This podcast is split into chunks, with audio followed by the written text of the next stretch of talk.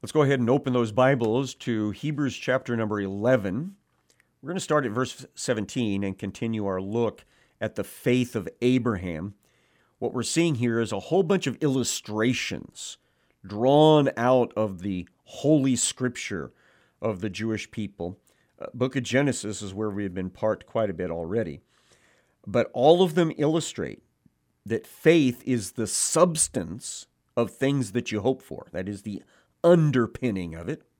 And it's the convicting of evidence of things that you don't see with your own eyes. And uh, this is a necessary part of relationship with God. Uh, because those who believe in God, uh, they must, those who want to trust God, they must believe in Him first, that He exists. And second, that He rewards those who seek relationship with Him. And so Abraham wants a relationship with God. And when God said, I want you to go to another place, I'll tell you when you get there, Abraham goes. When he tells him, uh, In your seed, all the nations of the earth are going to be blessed, Abraham kind of has a few little uh, hiccups in his faith, but eventually he trusts him, and Isaac appears on the scene. He comes and blesses both Abraham and Sarah. But when Isaac grows up, but has not yet had his own children, God comes along and tests Abraham's faith.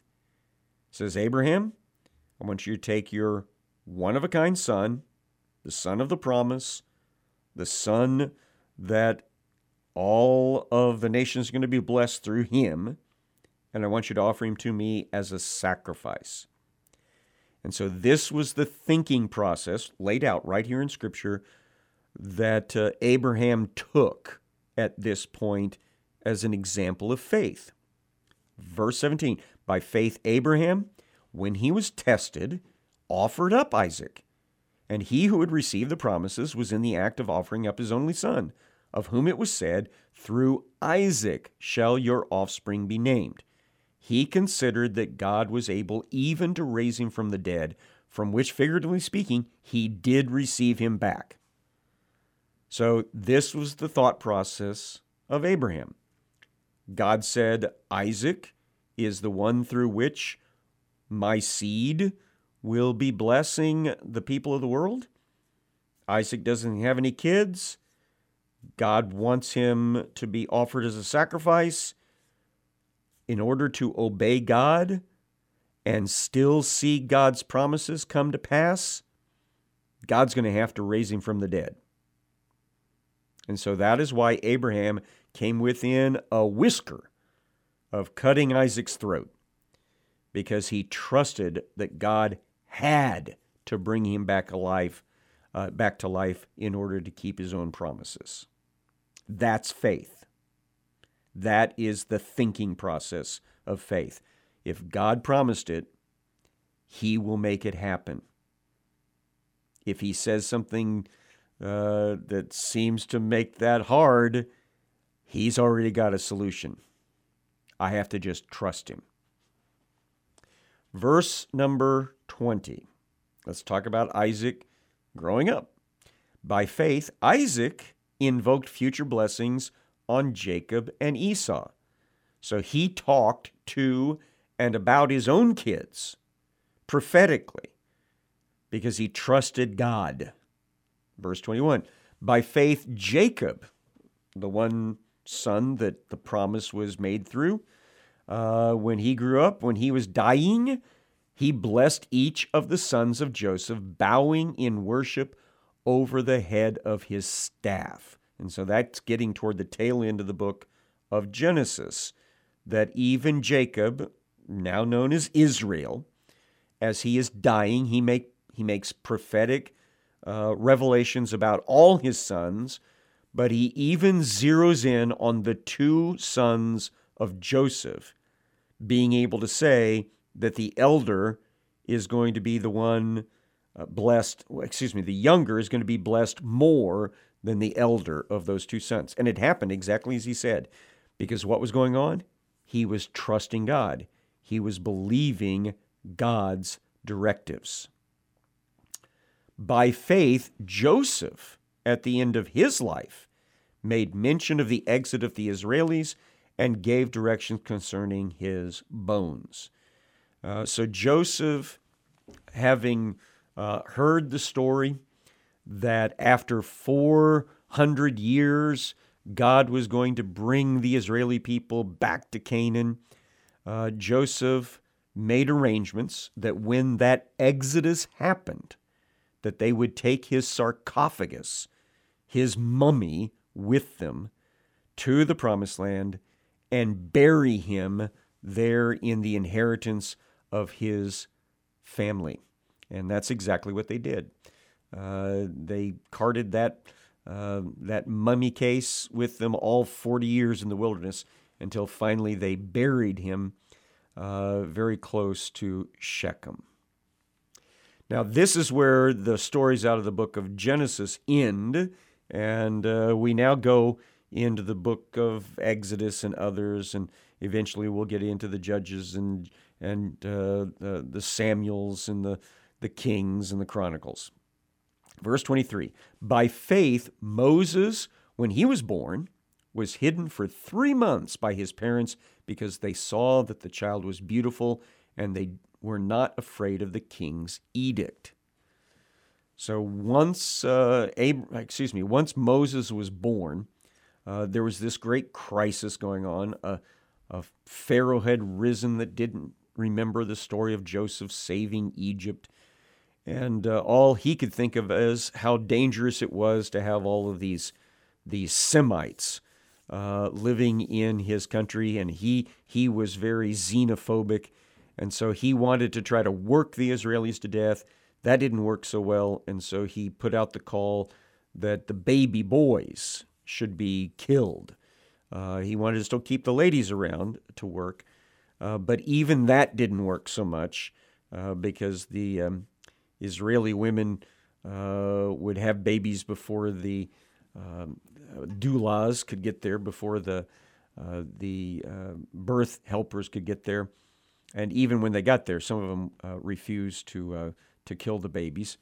But during that three month period after Moses' birth, his mom and dad, Amram and Jochebed, they hid him to keep him from being found uh, because they believed he was special. Uh, and you remember the whole bulrushes story where they uh, arranged for him to be in a little reed boat and be uh, collected up by Pharaoh's daughter uh, and raised in the uh, royal palace. Fantastic story. But all of that happened because people trusted God to keep his promises. Verse 24 By faith, Moses, when he'd grown up, and remember, he grew up as the kind of weird, as the ward of his own biological mother, uh, but the son, the adopted son of his uh, of uh, Pharaoh's daughter, and so he was a man of two worlds. Uh, he had no doubt learned all things Egyptian, but he was also learning all things Hebrew. And so by the time he hit 40, we're told in the book of Exodus, he made a choice. Verse 24 By faith, Moses, when he was grown up, refused to be called the son of Pharaoh's daughter, choosing rather to be mistreated with the people of God than to enjoy the fleeting pleasures of sin. So he made the choice at age 40 I am a Hebrew. I am on their side. I am trying to help them out. Now, he kind of jumped the gun uh, when he acted uh, ahead of time to uh, release the people from Egyptian bondage. And because of that, he ended up uh, killing someone. Again, I think it was probably manslaughter. Uh, but he ends up leaving Egypt and spending 40 years herding sheep uh, in the uh, uh Jordanian wilderness of Midian. Um, But the writer of Hebrews reminds us that what he did when he chose to be a Hebrew rather than an Egyptian was he chose God. He chose the faith in God over the faith in uh, the power of Egypt. So, verse 26 he considered the reproach of Christ greater wealth than the treasures of Egypt, for he was looking to the reward. Now, of course, he didn't know anything specific about Jesus Christ. Uh, we're talking here in the the faith concept that if you have faith in God, you're basically trusting that God will eventually solve the sin problem. And that, of course, happened in Jesus. So Moses put his trust ultimately in Jesus because he trusted God to reward him with eternal riches, not temporary riches here on earth. Verse 27 By faith he left Egypt, not being afraid of the anger of the king. Now that tells us we're not talking about the first time he left Egypt, but rather the second time. That is the time of the Exodus, because the first time he left Egypt, he was afraid because he'd killed somebody. The second time he left, uh, the Israelis went out with the power of God after the, the ten plagues. By faith he left Egypt, not being afraid of the anger of the king, for he endured as seeing him who is invisible. So he looked to God, who cannot be seen in his reality, uh, but is still trustworthy.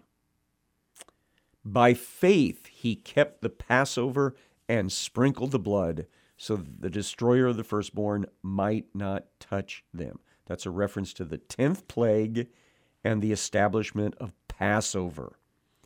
Uh, God had said that all Israelis, and apparently any Egyptians as well, uh, who would put their faith in God and butcher a firstborn lamb and put its blood on the top and the sides of the doorway and stay in their house, uh, the firstborn in that house would be safe from the destroyer. And so it took faith in order to experience that reality. Uh, the houses that were not so marked were the houses where death came. So that is all a demonstration of what faith is about. When God says something, either a promise or a threat, you believe Him and you act on it.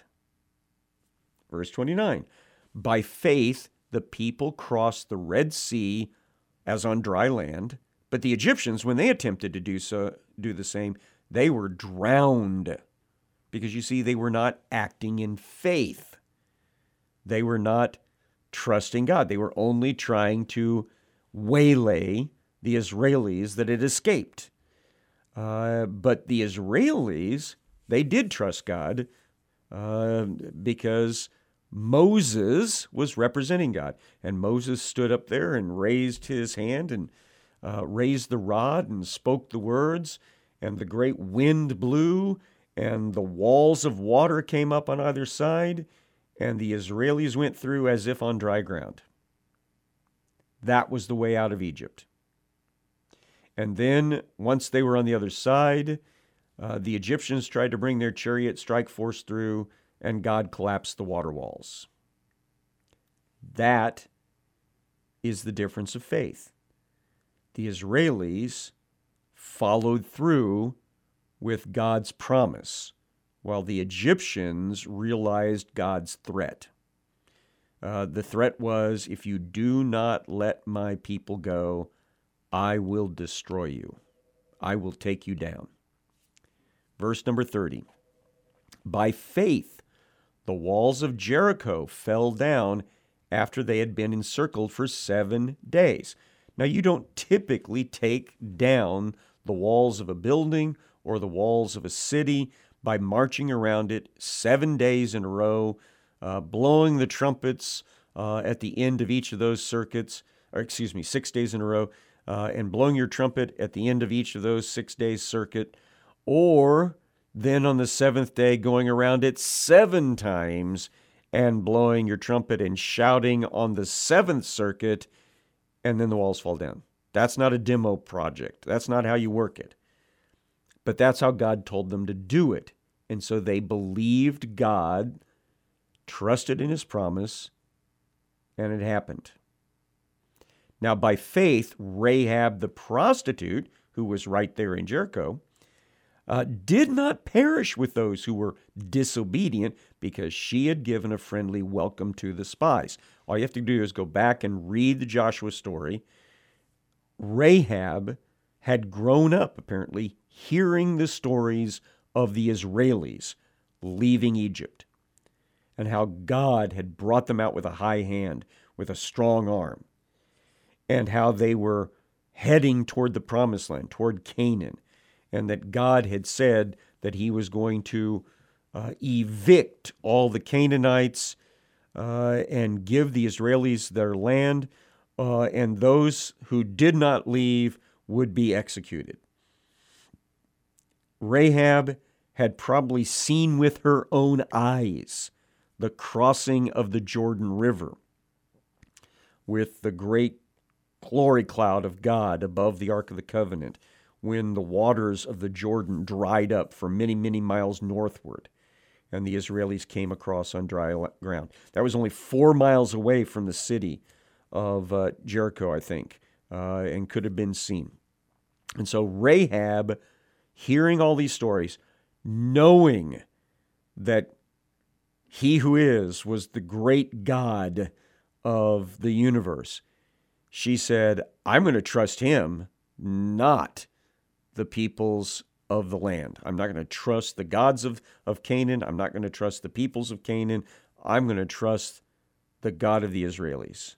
And because of that, she hid the spies, and only her house, which was right on the wall, uh, was spared in the collapse of the wall on uh, this the seven day uh, march episode. Now, verse 32 what more shall I say? So he's he's kind of running out of steam here. He's like, wow, uh, I got myself on a run here. Uh, where should I stop? Uh, where can I um, tie it all together? He says, What more shall I say? For time would fail me to tell of Gideon and his great uh, trust of God, where his his 300 guys defeated tens of thousands of soldiers. Uh, Barak, uh, who um, uh, was uh, the commander during the time of Deborah, and he won a great victory. Could have been greater if he'd just trusted God more, but his faith was the source of the great victory uh, that happened uh, in the time of Deborah.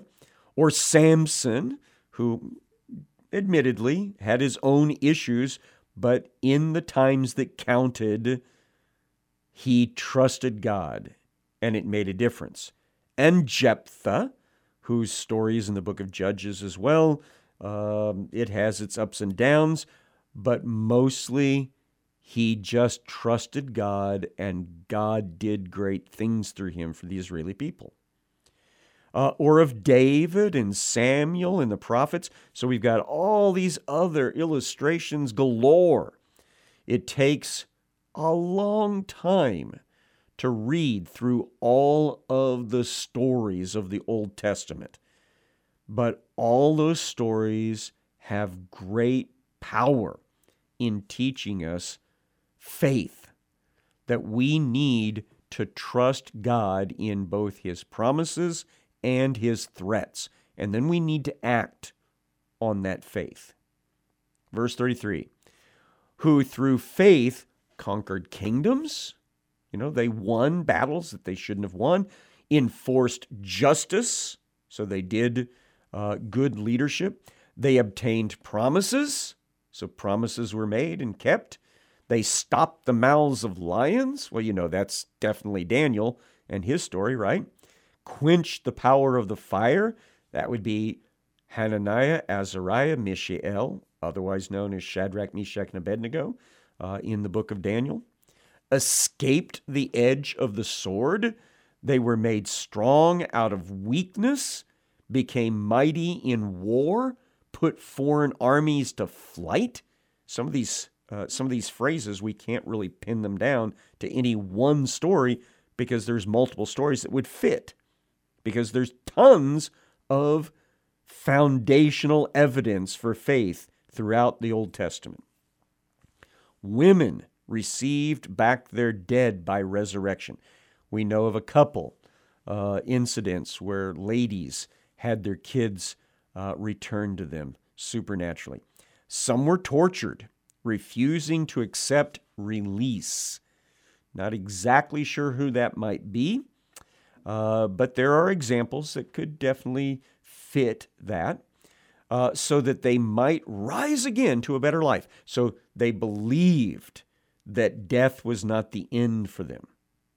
Uh, one of the things about Hananiah, Azariah, and Mishael is that they were threatened by their boss, uh, Nebuchadnezzar.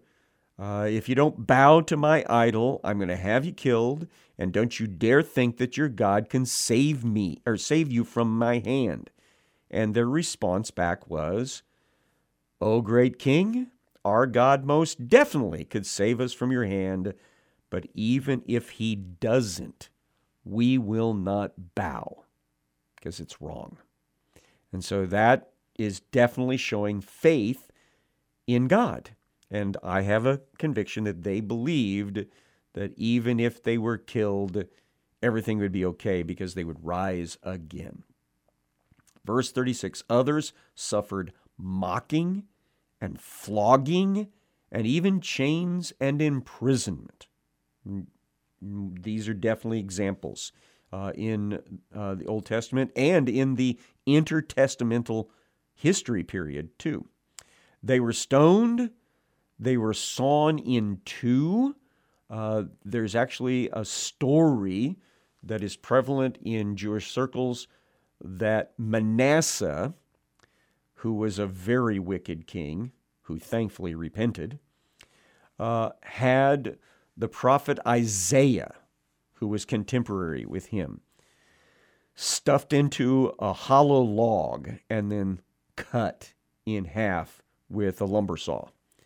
And uh, so that might be of reference to him. Uh, they were killed with the sword. Uh, they went about in skins of sheep and goats. Uh, so, very, very basic clothing, which speaks of poverty. Destitute, afflicted, mistreated. So they were the bottom of the tier, they were the bottom of the pecking order, the bottom of the social uh, structure, all because they trusted God rather than men, of whom the world was not worthy. So a little exclamation here by the writer of Hebrews. The world didn't deserve these people. They were such faithful servants of God, and they were treated like dirt. They were treated like garbage.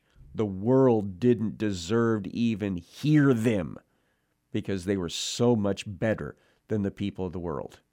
Uh, wandering about in deserts and mountains and in dens and caves of the earth.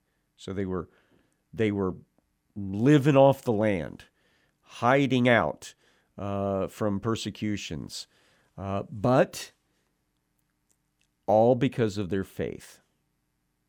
Verse 39, 39 All these, though commended through their faith, did not receive what was promised. So they died without seeing the ultimate fulfillment of God's promise. Now, what's the ultimate fulfillment of God's promise?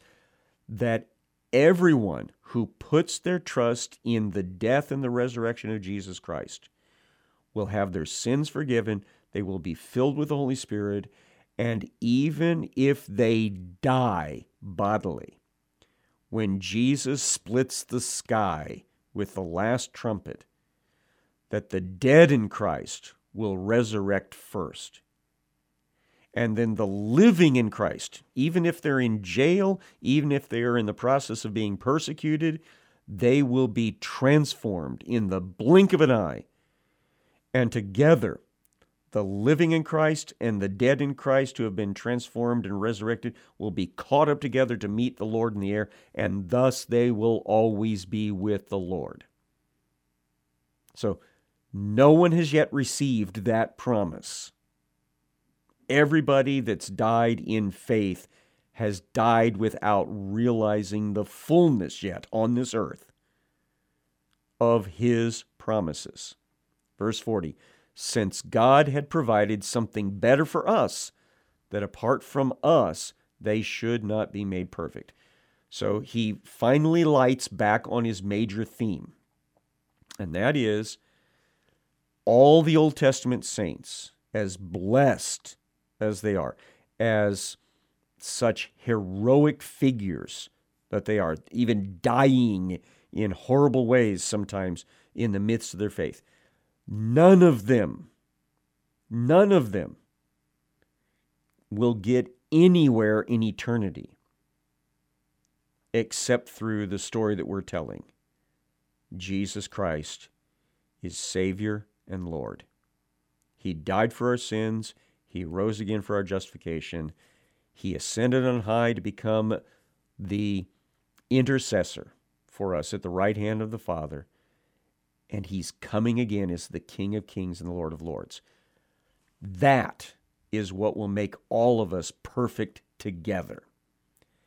And because of that, he is now ready to urge all of his readers once again, to hang in there and to keep sticking with Jesus. Don't throw him under the bus. Don't throw him off to the side. Don't deny him. Don't ignore him. Confess him. Live for him. Die for him if that's what it takes to prove your faith.